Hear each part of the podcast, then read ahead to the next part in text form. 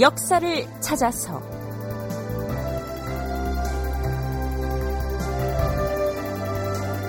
제 510편 한문 공부 잘하려면 언문부터 배워라. 극본 이상락, 연출 김태성.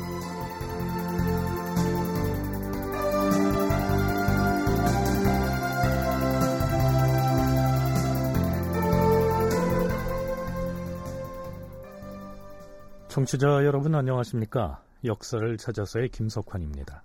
지난 시간 말미에 훈민정음 서문 등에 나타난 옛 고자와 전자 전에 고전이란 말을 어떻게 이해할 것인지를 잠시 언급했었는데요. 조선 왕조실록에서 훈민정음 창제에 대한 내용을 처음 언급하는 1433년의 기사는 이렇게 시작합니다. 이달에 임금이 친히 언문 28자를 만들었는데 그 글자가 옛 전자를 모방하고 그런가 하면 3년 뒤인 1446년에 발표된 훈민정음 해례본의 서문에서도 훈민정음은 물건의 형상을 본떴고 글자는 고전을 모방하였으며 이렇게 기술을 하고 있습니다. 여기에 나오는 고전의 전자는 진나라 때 이사라는 사람이 만든 글자체를 나타내기 때문에 세종이 한글을 만들 때 중국의 옛 글자에서 그 원리를 찾아내서 모방한 것이 아니고요. 다만 서체, 즉 글자의 모양만을 본뜬 것이다. 이런 얘기입니다. 이 부분은 지난 시간에 일부 설명을 했었는데요. 중국에서 한문이 발달해 오는 과정에서 이 글자의 모양들이 어떻게 변천해 왔는지를 살펴보기 위해선 옛 은나라 시기에 사용했을 것으로 보이는 갑골문부터 짚어 내려와야 합니다. 성신여대 오종록 교수의 얘기 먼저 들어보시죠. 각골문은 거북의 등껍질이나 이제 배껍질 부분, 되게 이제 판판한 배 부분을 주로 더 많이 사용한 것으로 알려져 있고, 그것이 이제 갑이죠. 또 이제 골이라고 하는 거는 가축의 뼈인데 대개는 이제 소의 어깨 쭉지뼈가 이제 널쩍하기 때문에 대개 이제 거기에다가 글자를 많이 쓴 거로 되어 있는데 그런데다가 글자를 쓸 때는 매우 날카롭고 단단한 것으로 새겨야만 됩니다. 그래서 날카롭게 선이 그어져서 글자의 그 모양이 나타나고 있어요. 각골 문자라고 하는 거는 대단히 날카롭게 되어 있습니다. 갑골문은 거북의 등껍질이나 황소의 어깨 쭉지뼈에다가 주로 칼로 새겼기 때문에 이 글자가 매우 날카로운 모양을 하고 있었겠지요. 그러다가 금문으로 바뀌면서 서체가 달라집니다.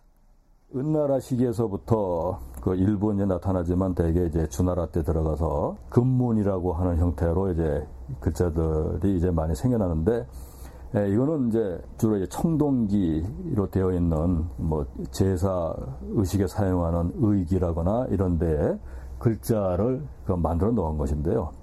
결국 이제 그런 청동기를 주조하기 위해서 이 거푸집을 만들었을 때 예, 거푸집에다가 예, 그 글자가 나오도록 이제 반대 모양으로 예, 새겨서 그래서 그거를 이제 주조를 해서 그 글자가 예, 도둠으로 나오도록 예, 하는 것들이 많은데 이 경우에는 이제 좀 날카로운 그 아주 가는 선이 아니고 어느 정도의 묵직한 형태로 예, 모양새가 이제 나오게 됩니다. 이 근무는 소전 혹은 대전이라고 부르는 전서의 형태로 나타나는데요. 나중에는 서체의 모양이 바뀌기도 하지만 초기에는 붓을 직각으로 꺾어서 썼던 것으로 보입니다. 그러니까 세종은 세자를 포함한 왕자들과 훈민정음 창제 작업을 하면서 서체를 어떻게 할 것인지를 두고도 고민을 많이 했겠죠. 수놈이 뭐라 하였느냐? 수놈은 위아래 입술이 맞물려서 나는 소리라 했사옵니다. 음. 세 가지가 있다 했는데 무엇 무엇인지 말해보아라. 수놈의 기본은 미음이었고 비읍과 피읍 또한 수놈이옵니다. 그럼 어디 너희들이 각각 지필묵을 가져다가 지금까지 내가 말한 초성을 아음의 기억자부터 순서대로 써보아라. 예, 전하.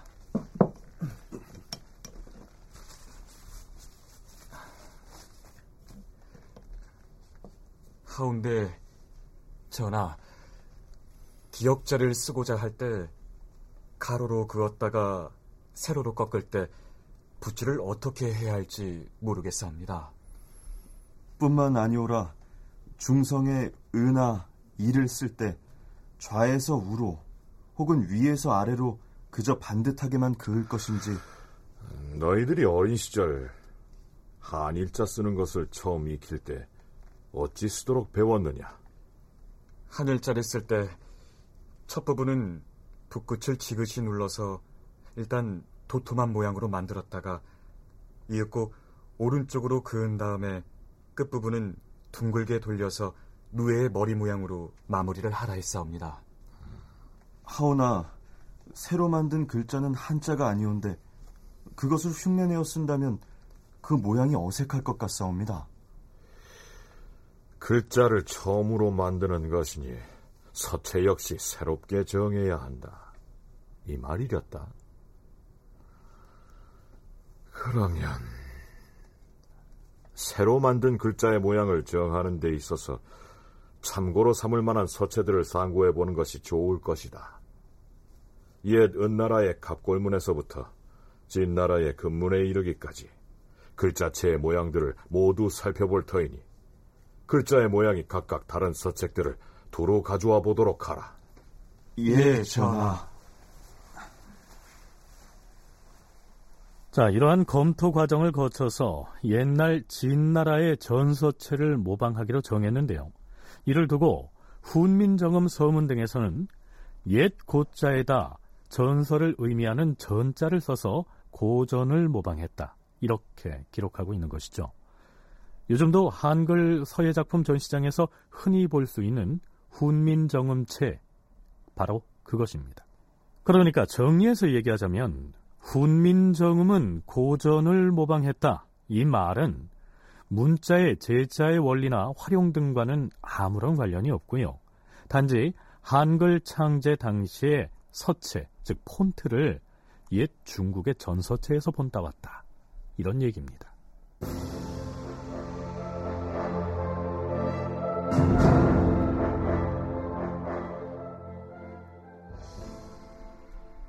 세종 29년 서기론 1447년에 해당하는데요. 이해 9월에도 한 가지 의미 있는 작업이 이루어집니다. 동국 정운을 간행한 것입니다. 이 책은 모두 6권으로 이루어져 있는 의문서인데요. 이 의문서를 만드는 작업에 집현전의 소장학자들이 대거 참여한 것으로 기록되어 있습니다. 신숙주가 쓴 서문에는 이 작업에 참여한 면면들을 이렇게 소개하고 있습니다. 주상 전하께서는 집현전 응교 신숙주와 수 집현전 직제학 최항, 수 직집현전 성산문과 박팽년, 수 집현전 교리 이계, 수 이조정랑 강희안, 수 병조정랑 이혈로, 수 승문원 교리 조변한, 승문원 부교리 김증에게 명하시어서 세속의 습관을 두루 채집하고 전해오는 문적을 널리 상고하여 널리 쓰이는 음의 기본을 두고 옛 의문의 반절법에 맞추어서 자모의 치름과 청탁과 사성을 연구하게 하시어 옳은 길로 바로잡게 하시었다.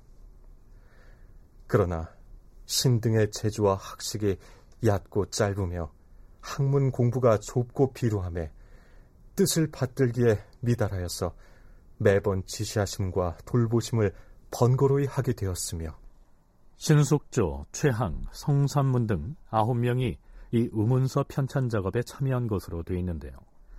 이들은 세종이 지시한 바를 이해할 정도의 의문 지식을 갖추고 있지 못해서 임금에게 자주 문의하고 결제를 받는 등 번거롭게 했다.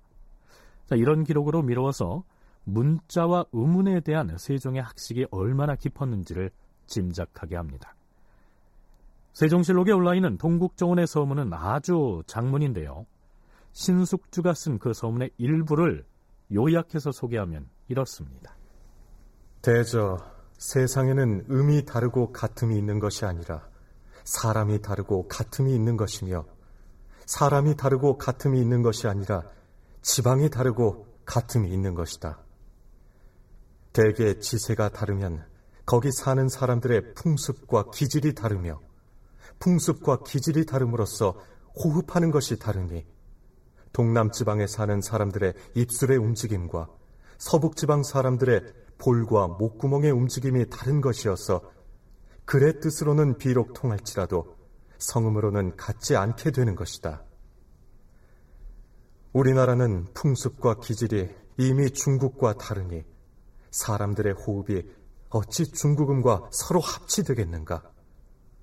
그러한즉 말의 소리가 중국과 다른 것은 당연한 이치이고 글자의 음에 있어서는 마땅히 중국음과 서로 합치될 것 같으나 호흡이 돌고 구르는 사이에 나타나는 가벼움과 무거움, 열림과 닫힘의 동작이 달라서 글자의 의미 또한 따라서 변하게 된 것이다. 같은 한자를 두고 읽을 때에도 중국과 우리가 그 풍속과 기질이 서로 다른 탓에 입에서 내는 소리도 다르다는 뜻입니다. 그렇다면 그동안에는 한자의 발음을 어떻게 한다라는 규정이 따로 마련돼 있었을까요? 일찍이 이것을 책으로 저술하여 그 바른 것을 전한 것이 없는 탓에 용렬한 스승과 속된 선비들이 글자를 반절하는 법칙을 모르고 자세히 따져보는 요령 또한 어두워서 글자 모양이 비슷하면 같은 음으로 소리내기도 하고 두 글자를 합하여 하나로 만들거나 한 음을 나누어 둘을 만들기도 하고 다른 글자를 빌려 쓰거나 점이나 획을 더하기도 하고 감하기도 하였기에 네, 쉽게 얘기하자면 지금까지는 한자 발음에 대한 통일된 규정이 없었고 반절식으로 음을 표기하기도 했는데 그 반절식 표기를 보고도 소리를 다르게 냈다. 즉 같은 한자를 써놓고도 발음을 달리하는 등 혼란스러웠다. 이러한 얘기입니다. 그런데 바로 이때 세상의 모든 소리를 다 적을 수 있는 새로운 문자, 즉 훈민정음이 만들어진 것이죠. 이제 한자에 대한 발음을 한글로 적어 놓으면 그러한 혼란을 바로잡을 수 있게 된 것입니다. 세종대왕 기념사업회 박종국 회장의 얘기를 먼저 들어보시죠. 훈민정음을 만든 것이 우리 문자를 백성들을 위해서 만든 거 아니겠어요? 우리 문화 발전을 위해서 만든데 그러기 위해서 옛날이나 지금이나 교육이 중요한 것이란 말이에요. 선비들이 한문 공부하는 데서 욕을 하면은 참 기억력 없는 사람들이 쉽거든요. 음모라니까. 교육의 효과가 기가 막힌 것입니다. 그러면서 그 한글을 해놨단 말이죠. 그럼 세종의 복심은 네가 한만 한글을 안 쓴다고 떠들어대지만은 요거 해놓고 네가 요걸 가지고 공부를 할 적에 보람을 느끼는 게 있다. 쉬우니까. 이 복심 있는 거예요. 세종이 동국정운을 간행한 것은 혼란 상태에 있던 우리나라의 한자음을 바로잡아서 통일된 표준음을 정하려는데 목적이 있었던 것이죠. 신숙주 성산문 등은 한자의 표준음을 정하는 데 있어서 명나라의 운서인 홍무정원 등을 참고해서 훈민정음으로 음을 표시했는데요. 그 이름을 동국정운으로 정한 것 역시 중국의 홍무정운에 대응해서 조선을 지칭하는 동쪽 나라, 즉 동국의 바른 소리라는 의미에서 그렇게 정한 것입니다. 여기에서 동국정원에 수록된 음운 관련 내용을 세세히 소개하기는 어렵습니다. 또한 이때 동국정원에서 정해놨던 한자음에 대한 한글 표기법은 당대의 현실과는 맞지 않아서 얼마 안 가서 소멸돼 버립니다. 윤성민, 유승섭, 권현주 등이 함께 지은 쉽게 읽는 용비어천가라는 책에서는 그 대목을 이렇게 기술하고 있죠. 동국정운의 표기법은 우리나라 한자음이 중국의 원음과 너무 달라졌기 때문에 중국의 홍무저운의 음운 체계를 모방하여서 한자음을 중국 원음에 가깝도록 개정한 것이다. 그런데 동국정운식 한자음은 세종 당시의 우리의 한자음을 중국의 한자 원음에 가깝도록 중국 운서를 토대로 한 인위적인 것이었으므로 실제 통용된 한자음과는 거리가 멀었다. 따라서 동국정운식 한자음은 세종과 세조 때의 문헌에만 적용되고 세조 이후로는 소멸되었다. 동국정운식 한자는 훈민정음 언해본과 석보상절엔 나타나지만 1481년에 발간된 두시언해에는 나타나지 않는다. 예를 들면요. 편할 편자의 발음은 변, 윗상자의 발음은 쌍, 걸음 보자의 발음은 뽕 이렇게 적는 방식인데요. 이것은 중국의 원음에 가까운 것입니다. 그리고 이 성음법에 따르면 초성, 중성, 종성을 반드시 구비해야 하기 때문에 초성과 중성으로 끝나는 글자의 경우에도 받침으로 음가가 없는 꼭지 달린 이응을 꼬박꼬박 붙여야 했습니다. 훈민정음 서문을 보면 임금이 직접 만든 훈민정음이라는 의미의 한자어인 세종어제 훈민정음을 생종엉쟁 훈민정흠 이렇게 적어놨는데요. 여기에서 생과 엉과 쟁에 붙은 받침은 이응이 아니고요. 음가가 없는 꼭지 달린 이응입니다. 한자말을 중국 원음과 가깝게 발음하도록 표기를 하다 보니까 이렇게 된 것이죠. 어찌됐든 세종은 동국정운을 편찬하게 함으로써 자신이 새로 창제한 문자인 한글을 적극적으로 활용하고 보급하려고 노력을 했던 것입니다.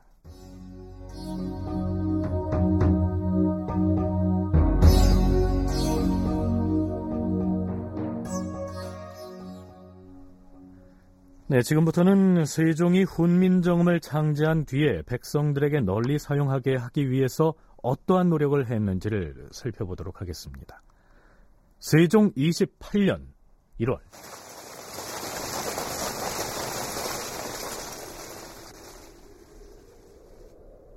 병조 판서는 어디에 있는가? 예, 주상전하 납치셨사옵니까?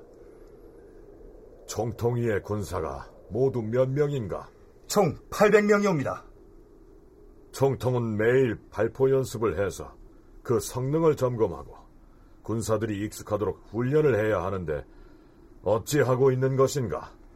총통이 군사 800인 중 3총통에서 300인, 4전, 8전의 총통에서 각각 250인을 차출하여 상시에 쏘는 연습을 시키고 있사옵니다. 지금 세종이 방문한 총통위는 화포인 총통만을 쏘는 전담부대로서 세종이 처음 창설했는데요. 요즘식으로 말하자면 포병부대에 해당합니다. 그리고 앞에서 언급했던 삼총통은 불씨를 손으로 점화해서 발사하는 화포를 말하고요. 사전은 화살 4발을 동시에 쏠 수 있는 총통이고 8전은 한 번에 8발을 쏠 수 있는 총통입니다. 그럼 어디 발포 훈련을 시작해보라. 예, 주상 전하. 자, 화포장은 삼총통부터 점화하여 발사하게 하라! 예! 순번에 맞춰서 삼총통을 발사하라!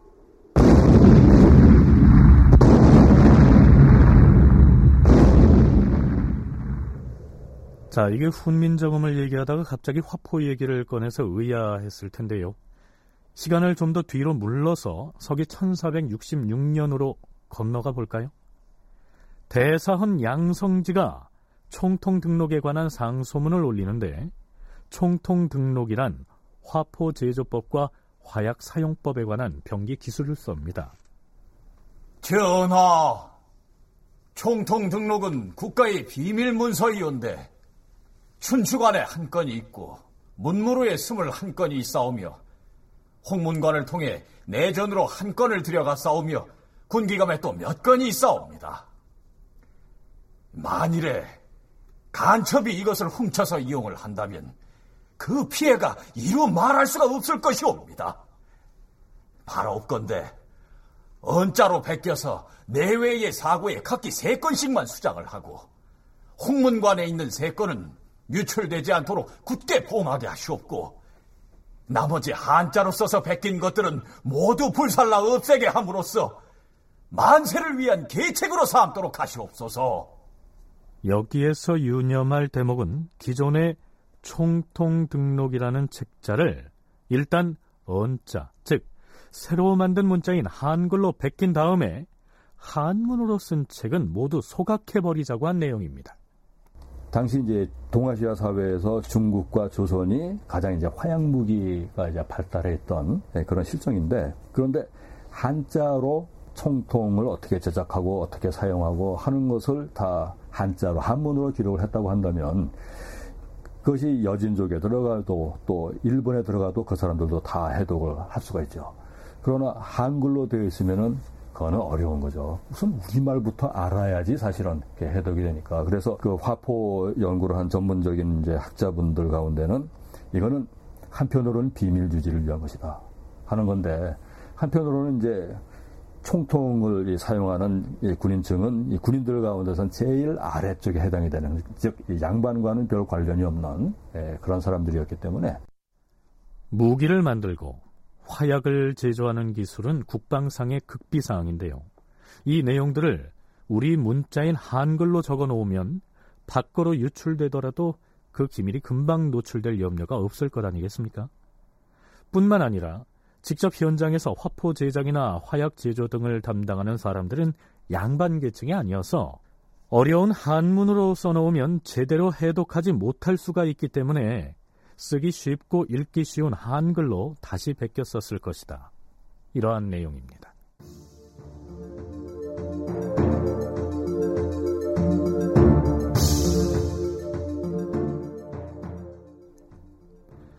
그렇다면 훈민정음이 반포된 직후부터 백성들이 새로 만들어진 이 글자로 문자 생활을 하게 됐을까요? 대개 이제 한글은 쉽고 시간이 덜 걸리는 거 아니겠습니까? 슬기로운 사람은 하루아침에 깨친다고 그랬고 늦어도 웬만한 사람은 일주일이면 뭐 정한다고 그랬으니까 대개 이제 부녀자들이 요새는 뭐 과학 기적에서 문명이 발달해가지고 할 일이 다 기계가 해줍니다만 옛날에는 잠을 제대로 잡니까? 뭐, 발무질, 빌삼, 부엉일, 뭐 이래다 뭐, 시간이 없죠. 그래도 이걸 좀 세상 돌아가는 알고 총도 있는 사람도 머리 있는 여자들이 있지 않습니까? 그러면 그냥 나름대로 어깨너무 공부를 해도 이러, 이러, 뽑아가지고 여기서 책 읽는 거 보면 그 국민에게 안 나온 분도 기가 막히게 있습니다. 아유, 온양댁은 친정 다녀온 지 꽤 오래됐지? 1년이 다 돼가네요, 형님. 아버님이 요즘 편찮으시다는데.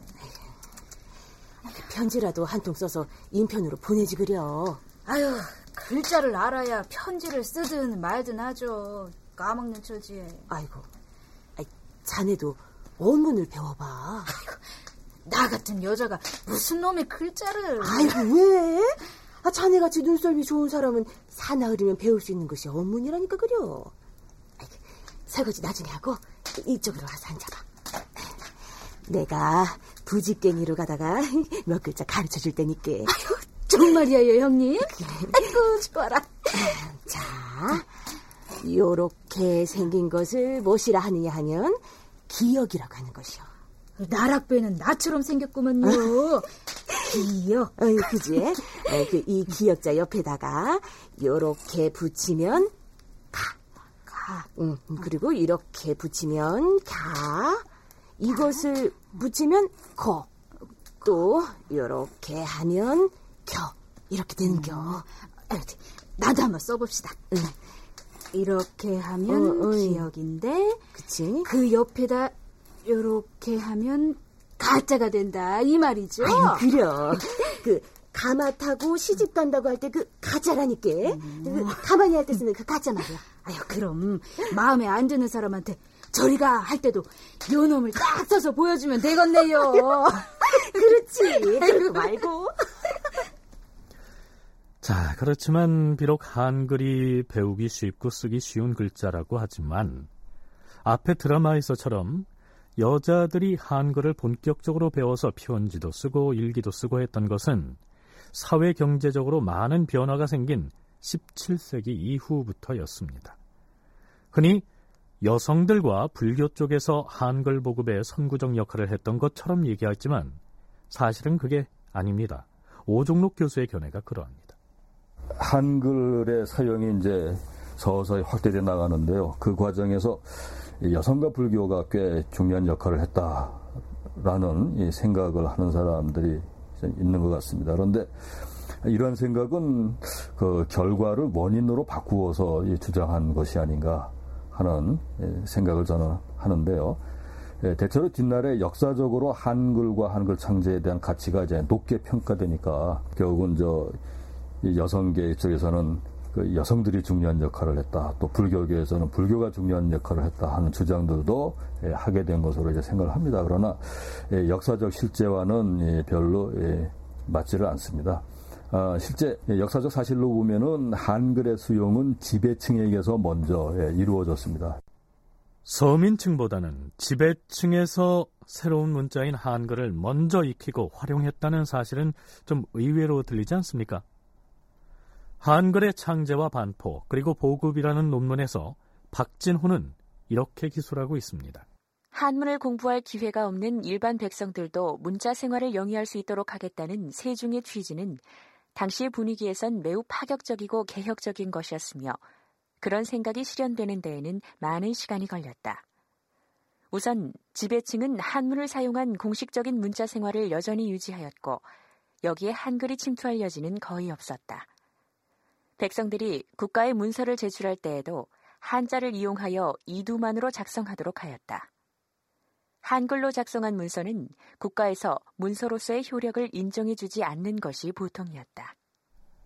물론 한글을 창제하고 나서 초기에 일했다는 것입니다. 그럼에도 불구하고 한글에 대한 거부 심리가 강했을 것으로 생각되는 지배층에서 오히려 한글을 먼저 배우고 사용했다는 것은 무슨 뜻일까요? 어릴 때 한자를 익히는데 한자 익히기에 앞서서 한글을 배우는 것이 매우 중요하고 효과적이기 때문이죠. 요 이제 천자문에 보면은 그 하늘 튀언 따디 뭐 이렇게 옛날식으로 표기된 것들을 이제 볼 수가 있는데요. 이렇게 한글이라고 하는 거는 바로 이제 소리 자체를 그대로 이제 우리말 소리 자체를 문자로 옮기는 것이기 때문에 그것으로 이제 그 한자 음들을 또 훈들 한자의 뜻과 소리 예, 이거를 풀어놓은 것을 먼저 한자를 익히고 그걸 보게 되면은 자연스럽게 이제 한자도 이제 익힐 수가 있는 거죠. 그래서 예, 남자냐 여자냐를 따지지 않고 양반가에서 어린이들은 다 한글을 예, 배웠습니다. 당시 사대부 집안의 자식들은 너나 없이 조기 교육을 했는데요. 바로 이 아동 교육을 위해서 한글이 필요했다는 것이죠. 어제 배운 천자문을 복습할 터이니 책을 꺼내보거라. 예, 아버님. 여기 꺼냈사옵니다. 음, 이것이 무슨 글자라 했는고? 천자위옵니다. 무슨 뜻이더냐? 그것은 하늘을 가리키는 말이옵니다. 그러면 이것은 무슨 글자이더냐? 그것은 땅을 가리키는 지자이옵니다. 음, 옳게 알고 있구나. 그러면 이 세 번째 있는 글자를 읽어보아라. 어, 어, 화, 화, 아, 현, 현자이옵니다. 무슨 뜻이더냐? 누른색을 나타내는... 정신을 어디 두고 있는 것이냐? 잘못했사옵니다, 아버님. 누른색을 뜻하는 글자는 황자라 했고 여기 이것은 검은색을 뜻하는 현자라 하지 않았느냐? 벌써 며칠째 배웠는데도 이리 쉬운 글자의 음과 훈을 자꾸 잊어버리네. 정말로 걱정이로구나. 아비가 하루 종일 곁에 앉아서 불러줄 수도 없고.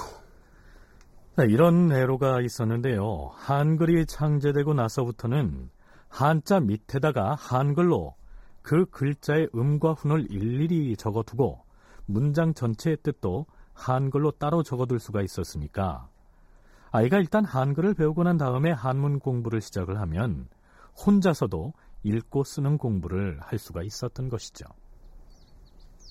하늘 천 따지 거물현 누루와 지부 집주 넓을 홍 거칠화 음, 하늘은 위에 있어 그 빛이 검고 땅은 아래에 있어서 그 빛이 누르니라. 하늘과 땅 사이는 넓고 커서 그 끝을 헤아릴 수가 없도다. 갓난아기 우는 소리와 안악들 배 짜는 소리와 자식이 책 읽는 소리가 세상에서 가장 듣기 좋은 삼길성이라 했거늘 과연 그러하구나. 이 모두가 업문 덕분이로다. 그러니까 초기의 한글은 역설적이게도 중국에 대한 4대 모화 사상에 젖어 있던 지배층 사대부들이 자식들에게 한문을 잘 가르치기 위한 수단으로 적극 활용했던 것이죠. 그러다가 양반가의 부녀자들이 한글을 배워서 편지도 쓰고 일기도 쓰고 시문도 짓는 단계로 발전해 나갔던 것입니다. 네, 양반가에서 자기의 어린 자제들에게 그 가장이 어디 멀리 가서 여행을 했다거나 하면서 또는 유배지에서도 그렇고요. 그때 그 집에 있는 어린 자녀에게 글을 보낸다거나 또는 이제 부인에게 글을 보낸다거나 할 때 한글로 서신을 예, 보내게 되는 이유는 다 이제 거기에서 비롯됩니다.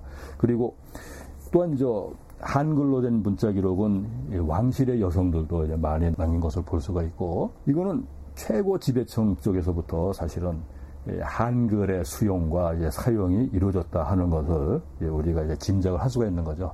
결국 여성들도 문자를 익히게 되었다 하는 것은 이제는 여성들도 일종의 문화 활동이 이제 가능해졌다. 내지 이제 정신적인 활동을 전보다 더 많이 할 수 있게 되었다. 정리하자면 훈민정음이 창제됐을 당시에 가장 심하게 저항했던 지배층이 오히려 한글을 먼저 받아들이고 그 사용과 보급을 확대해 나갔다. 이러한 얘기가 됩니다. 좀 뜻밖이지 않습니까? 그런데 시간을 좀 더 뒤로 돌려서 연산군 시기에 이르면 연산군의 폭정을 폭로하고 고발하는 벽서나 투서가 나도는데요.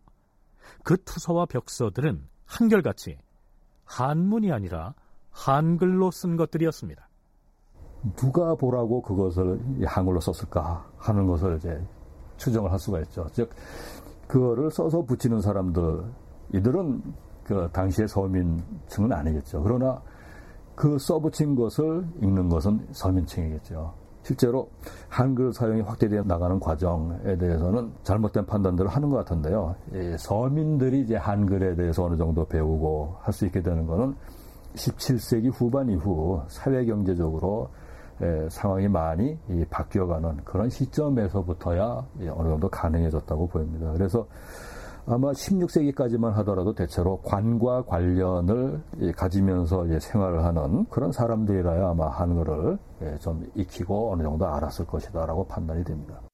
이 투서가 나오게 된 배경에 대해서는 나중에 연산군 시기를 방송할 때 다시 살펴보겠습니다만 연산군의 비행을 조목조목 지적할 만한 사람이라면 당연히 지배층의 일원이었을 텐데요.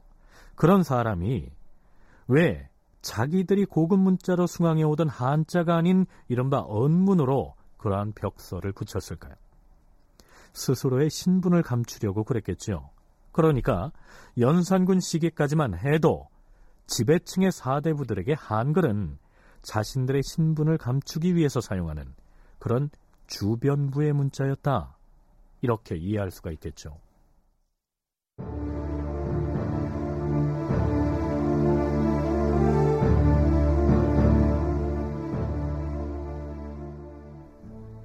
세종은 당시 한문 중심의 문화 여건 속에서 어떻게 하면 훈민정음을 관리나 일반 백성에게 널리 알려서 사용하게 할 것인가를 두고 고심하지 않을 수가 없었겠죠. 그래서 훈민정음이 한문에 대한 보조적이고 종속적인 문자가 아니라 독립적이고 자주적인 문자임을 드러내기 위해서 출판 사업을 추진합니다. 용비어천가, 석보상절, 월인 천강지곡 등을 지어서 펴낸 것이 그것이었습니다. 용비어 청가는 제일 먼저 그 우리말로 표겠으면 아주 시험작으로서 떳떳이 보여줄 수 있는 것이면서도 그것은 한자는 한자를 그대로 쓰고 우리 토박이 말 용어는 토박이 말대로 써서 나옵니다. 그런데 두 번째 나온 것은 석보상절인데 그거는 한자 용어는 한자 를 먼저 쓰고 거기다 우리 한글로 서 음을 다루나고 있다. 조그마하게. 우리, 우리 토박이 말은 토박이 말대로 썼어요. 그것이 문자를 만들고 변경해 내려는 하나의 개혁적인 두 번째 예고. 그 다음에 세종께서 그걸 보시고 만든 것이 어린 청강지곡인데 이건 세종이 직접 그걸 다 지서 600곡을 지신 거예요. 거기에 보면은 그거는 한자 용어도 오늘날과 마찬가지로 한자를 먼저 쓰는 게 아니에요. 한글을 먼저 씁니다. 한글 전용입니다. 한글은 크게 쓰고 한자는 조그맣게 가르는 거죠. 이렇게 나오는 것입니다. 자, 그렇다면 훈민정음으로 지어진 최초의 작품으로 널리 알려진 용비어천가는 언제 어떤 과정을 거쳐서 만들어졌을까요? 불이 깊은 남간 바람에 아니 밀새 꽃 좋고 여름 하나니 샘이 깊은 물은 가말에 아니 그칠세 내히 이러 발아래 가나니 네, 고등학교를 다닌 사람이라면 박정국 회장의 육성으로 들려드린 이 내용 기억하실 겁니다. 그 유명한 용비어 천가 제2장이지요. 그 내용에 대해서는 다음 시간에 알아보기로 하겠는데요. 그렇다면 세종은 언제부터 용비어 천가를 지어야겠다고 생각했을까요? 자, 이제 백성들이 누구나 쉽게 배워서 읽고 쓸 수 있는 우리 글자를 만들었으니 과인은 이 글자를 널리 알리기 위해 우리의 조상들이 음덕을 쌓아서 조선 왕조를 개창하게 된 내력을 훈민정음으로 노래하고자 하는 것이다.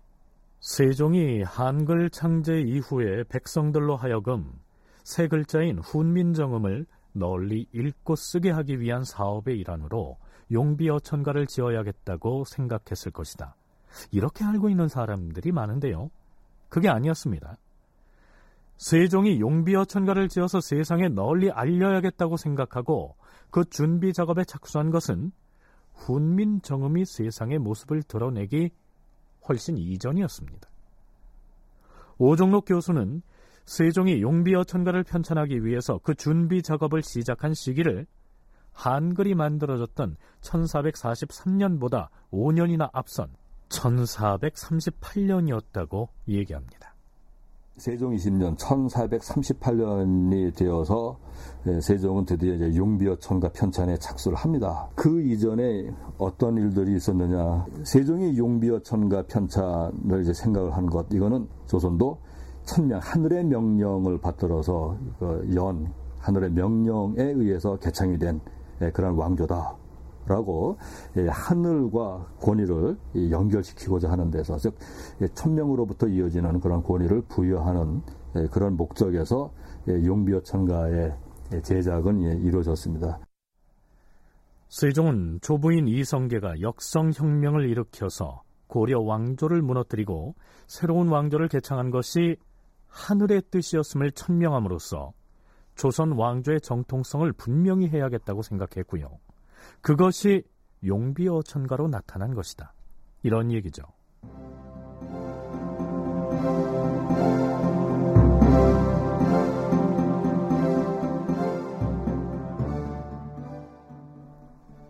세종은 왕자들과 더불어서 새로운 문자를 만드는 작업을 진행하면서 이미 용비 어천가를 구성하고 있었습니다.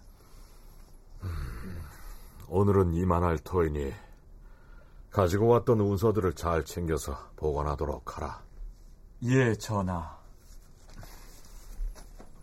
음. 헌데 너희들은 새로운 문자가 완성되면 그 문자를 가지고 제일 먼저 무엇을 해야 한다고 생각하느냐? 그야 당연히 새로 지은 문자를 갖춰가지고 종묘에 찾아가서 조상님들께 구하고 그런 다음에는 소자들이 직접 저자에 나가서 하고 싶은 말이 있어도 글을 몰라 고하지 못하였던 어리석은 백성들에게 쉽게 익혀서 쓸 수 있는 글자가 생겼음을 널리 알리겠사옵니다.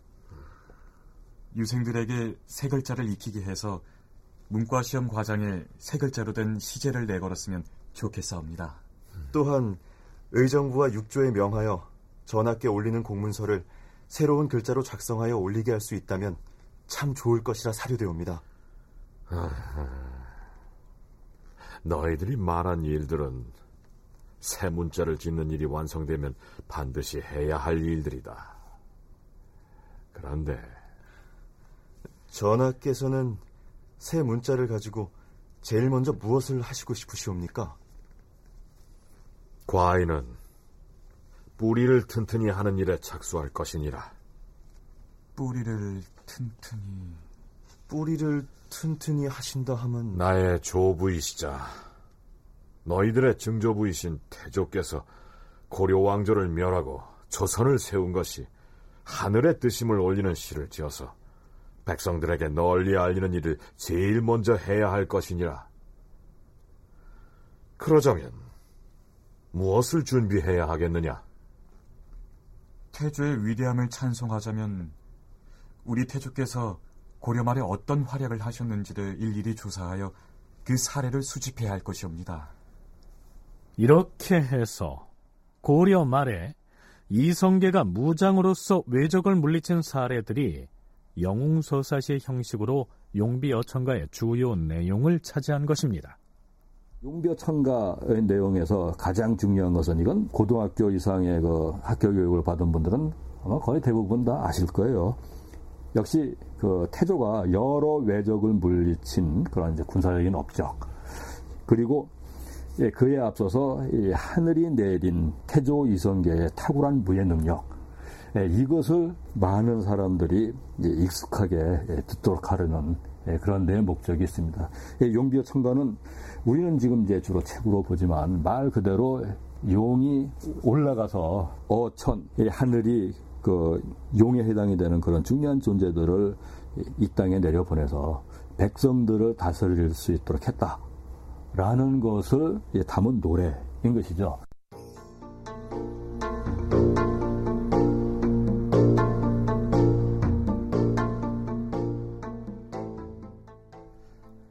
하지만 태조 이성계가 고려 말에 타고난 무예를 널리 떨쳐서 외적을 물리치고 드디어 천명을 받아서 조선을 건국했음을 찬송하고는 싶지만 없는 사실을 억지로 꾸며서 쓸 수는 없는 일 아니겠습니까? 그래서 일단 조부인 태조의 활약상을 역사 기록에서 찾아보고자 했는데요. 그 과정에서 세종은 매우 무리한 지시를 내립니다. 세종 20년 3월 2일 도승지는 들라. 예, 주상 전하. 옛날 중국의 제왕들 중에는 친히 조정의 실록을 본 사람이 제법 많았다. 공자도 춘추를 지으면서 정공과 애공의 실록을 보았고 주자 역시 중용에서 신종의 소목제도를 논하면서 역사를 상고해 보면 신하들도 또한 당대의 역사 기록을 보는 것이 당연하다. 이렇게 말하지 않았는가? 아, 하오나 전하, 당나라의 태종이 국가의 기록을 보려고 하자 저수량과 주자사 등이 불가하다 하여 싸웠고 문종도 국사를 보고자 하니 위무와 정랑이 또한 불가하다 하여 싸웁니다. 그러나 이것은 모두 당시에 자신의 지적을 기록한 사기를 당사자가 보려고 한 까닭에 신하들이 불가하다 한 것이다. 조상의 실록을 보는 것이야 무엇이 해롭겠는가? 옛날 우리 태종께서도 태조실록을 보고자 했으나 변계량 등이 이런 말로 반대를 했던 것이다. 전하, 태조실록은 편수하기를 매우 잘해서 사실을 모두 바르게 썼사온데 이제 전하께서 태조실록을 보신다면 후세 사람들은 그 기록을 모두 믿지 못할 역사 기록이라 해 두려 의심을 할 것이옵니다. 이렇게 반대를 하는 바람에 태종께서 보시지 못했던 것이다. 과인 또한 즉위한 다음에 자손으로서 조정의 사업을 알지 못하면 장차 무엇으로 거울을 삼을 것인가 이렇게 말하고서 태조실록을 보고자 했더니 유정현 등의 반대로 뜻을 이루지 못하였다.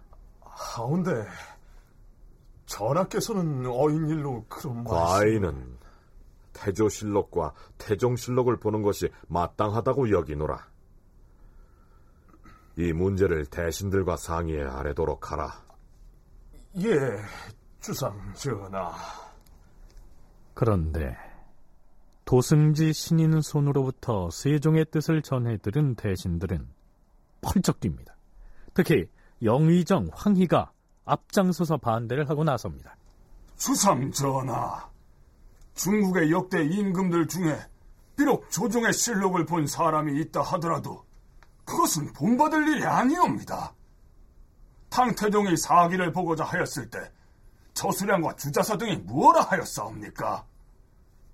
폐하께서 혼자서만 본다면 문제가 없겠지만은 만약 역사 기록을 보는 이 관행이 자손에게 전해지게 되면 후세에 그런 일도 옳은 것으로 꾸미고 단점을 장점으로 둔갑시켜서 역사 기록을 담당하는 사관은 죽음을 면치 못하는 일이 일어날 것이니 천년 후에는 사람들이 무엇을 믿겠습니까? 이렇게 항변하자 당태종은 포기하였사옵니다. 그래서 대신들의 논의가 어떻게 나왔다는 말이오? 저수량과 주자사가 당태종에게 했던 말과 같사옵니다. 그 두 신하는 모두 명신이라고 이름난 사람이니 그의 말은 반드시 본받을 바가 있을 것이옵니다. 만약 당태종의 일을 본으로 삼아 경계하고자 한다면 실록을 보아서는 아니 될 것이옵니다. 만일 전하께서 기어이 실록을 보신다면 신들의 마음이 편치 못할 것이오며 또한 타당한 일도 아니라 여기옵니다. 음, 알겠소. 세종은 대신들의 반대에 부딪혀서 일단은 물러섭니다. 하지만 그렇다고 해서 선대 임금들의 실록을 보겠다는 의지를 완전히 접은 것은 아니었습니다. 이틀 뒤에 세종실록 기사를 보면 이런 내용이 나오죠. 임금이 춘추관에 명하여 태종께서는 태조실록을 열람한 적이 있나 없나를 상고하여 아뢰도록 하였는데 춘추관에선 열람한 적이 없다고 아뢰었다. 태종이 태조실록을 본 적이 있었다면 그것을 근거로 삼아서 자신도 태조실록과 태종실록을 보려고 했겠죠. 다시 닷새 뒤인 3월 9일째 실록 기사를 보면 또 이런 내용이 올라 있습니다. 임금이 제주도에서 소의 공납을 폐하게 된 이유를 상고에서 아뢰도록 하였는데 임금이 승지에게 명한 내용은 이러하였다. 과인이 들으니 제주에는 소가 많이 생산된다는데 근래에는 조정에 말만 공납하고 소는 공납하지 아니하였다. 과인이 근래에 태조실록을 보니 제주에서는 해마다 소와 말을 공납했다. 이렇게 돼 있다. 그런데 어느 때부터 소를 공납하는 것을 폐하였는지 알 수가 없다. 전번에 과인이 소를 공납하는 법을 세우고자 했으나 그때 한두 신하가 그만두도록 청하였기에 중지했으나 소의 공납을 폐하게 된 사유를 상고해 계달하도록 하라. 결국은 세종이 대신들의 반대를 무릅쓰고 태조실록을 봤다는 얘기입니다. 이 세종은 이제 그 1438년 용배천과 편찬에 착수할 때 그 먼저 이 태조실록을 가져오도록 해서 그걸 살펴봤습니다. 그런데 이때 당연히 이제 신료들이 아주 거세게 반대를 했는데 그런데 결국 태조실록을 가져다가 봤어요. 그래서 조선의 군주는 이제 연산군과 같은 폭군이 아닌 다음에는 선왕의 실록 기록은 가져다가 보지 않았다. 하는 게 뭐 확실한 것처럼 언급이 되지만 그러나 실제 선왕의 실록 기록을 가져다가 살펴보았던 것은 연산군이 아니라 최고의 성군인 세종뿐입니다.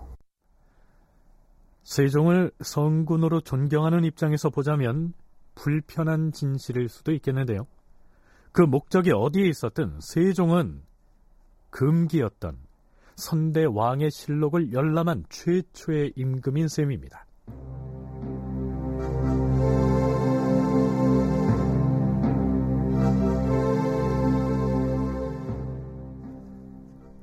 세종이 자신의 조부인 태조의 실록을 열람한다는 것은 한편으로는 아버지인 태종의 행적에 관한 기록을 살펴본다는 의미도 됩니다. 태조 마렵의 이방원이 세자이던 어린 이복 동생을 죽이고 권력을 찬탈했던 이른바 왕자의 난을 사관들이 어떻게 기록했을 것인지 세종으로서는 많이 궁금했겠죠. 결국 세종은 태조실록을 열람한 다음에 실록의 내용을 더 보태기도 하고 고치기도 합니다. 태조실록을 수정 증보해야 했던 핵심적인 이유는 두 가지인데요. 예, 하나는 이제 태조의 잠저 때의 일, 그러니까 태조가 왕위에 오르기 전에 고려 말에 예, 행한 일들, 이게 너무 적다 하는 것이 이제 첫 번째 이유고, 예, 두 번째는 예, 태종의 능의 명칭이 이제 헐릉인데요. 그 헐릉의 비문에 예, 첫 번째 왕자인 한때 태종의 행적이 참남되게 기술이 되었다 하는 겁니다. 그래서 예, 태종이 그 뭔가 문제가 있는 행동을 한 것처럼 그렇게 기록이 되었다. 이게 이제 또 하나의 이유였습니다. 그런데 이제 두 번째 사안은 예, 신계라고 하는 이가 이제 문제를 제기한 데서 이제 촉발이 되어서 맨 처음 태종의 지적이 잘못 기록됐다고 지적하고 나선 인물은 좌찬성 신계였습니다. 참고로 신계가 올린 상소문 중에 나오는 무인년은 이방원이 무력을 동원해서 정도전 등을 죽이고 이복 동생인 방석 등을 제거했던 제1차 왕자의 난을 일컫습니다. 전하, 신이 생각하옵건데 지난 무인년에 권력을 진 간사한 무리들이 태조께서 환우 중에 계심을 틈타 어린 왕자를 끼고 국권을 전단하려고 꾀하였사옵니다. 또한 밖에서는 정도전 등이 궁전 곁에 일당을 모아놓고 주야로 모의를 하였사옵니다. 그 소문과 세력이 잘못 드러나게 되자 당시 식자들은 모두 이를 우려하고 두려워하였사옵니다.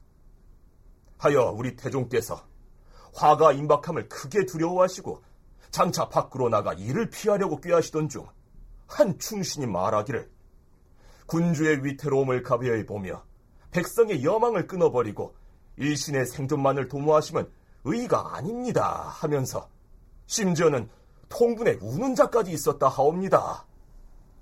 당시에 정도전 등이 어린 왕자를 끼고서 국권을 농단하고 있던 터였으므로 누군가는 일어나서 나라를 구해야 할 상황이었다. 신계가 세종에게 한 얘기가 이렇습니다. 그래서 마지 못해서 이방원이 떨쳐 일어날 수밖에 없었다. 이렇게 얘기하고 있는 것이죠. 이어서 신계는 헌능의 비문이 잘못됐다고 지적합니다. 헌능은 태종 이방원의 능이죠. 신이 삼가 헌능의 비문을 살펴보니 무인년 일에 대하여 태종께서 병기하시와 적도들을 섬멸, 제거하셨다 이렇게 새겨놓았는데 이 병기라는 표현이 마뜩치가 않사옵니다. 어떤 일이 실제로 벌어지기에 앞서서 결행을 하는 것을 병기라고 이르기도 하지만 혹은 아직 싹도 트지 않은 일을 감행하고서 이를 교묘하게 꾸며대는 것도 역시 병기라고 이르기도 하옵니다. 헌데 그때 우리 태종의 마음가짐은 광명정대하옵기가 저 청천백일과 같으셨사온데 이 말이 혹시 후세의 의혹을 일으키지 않을까 염려되오며 또한 그 백일과 같으신 마음을 밝게 나타내지 못하여 하늘에 계신 영혼이 혹시 불쾌하게 여기시지는 않으실까 신은 심히 안타깝사옵니다.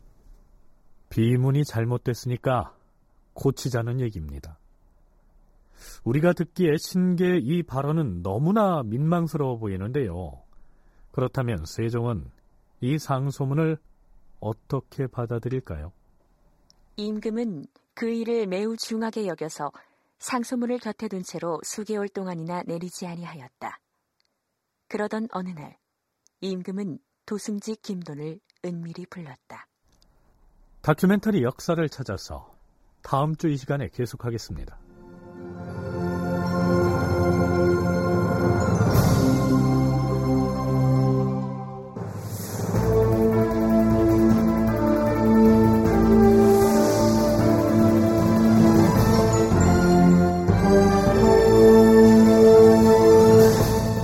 다큐멘터리 역사를 찾아서 제510편 한문 공부 잘하려면 언문부터 배워라 이상락 극본 김태성 연출로 보내드렸습니다.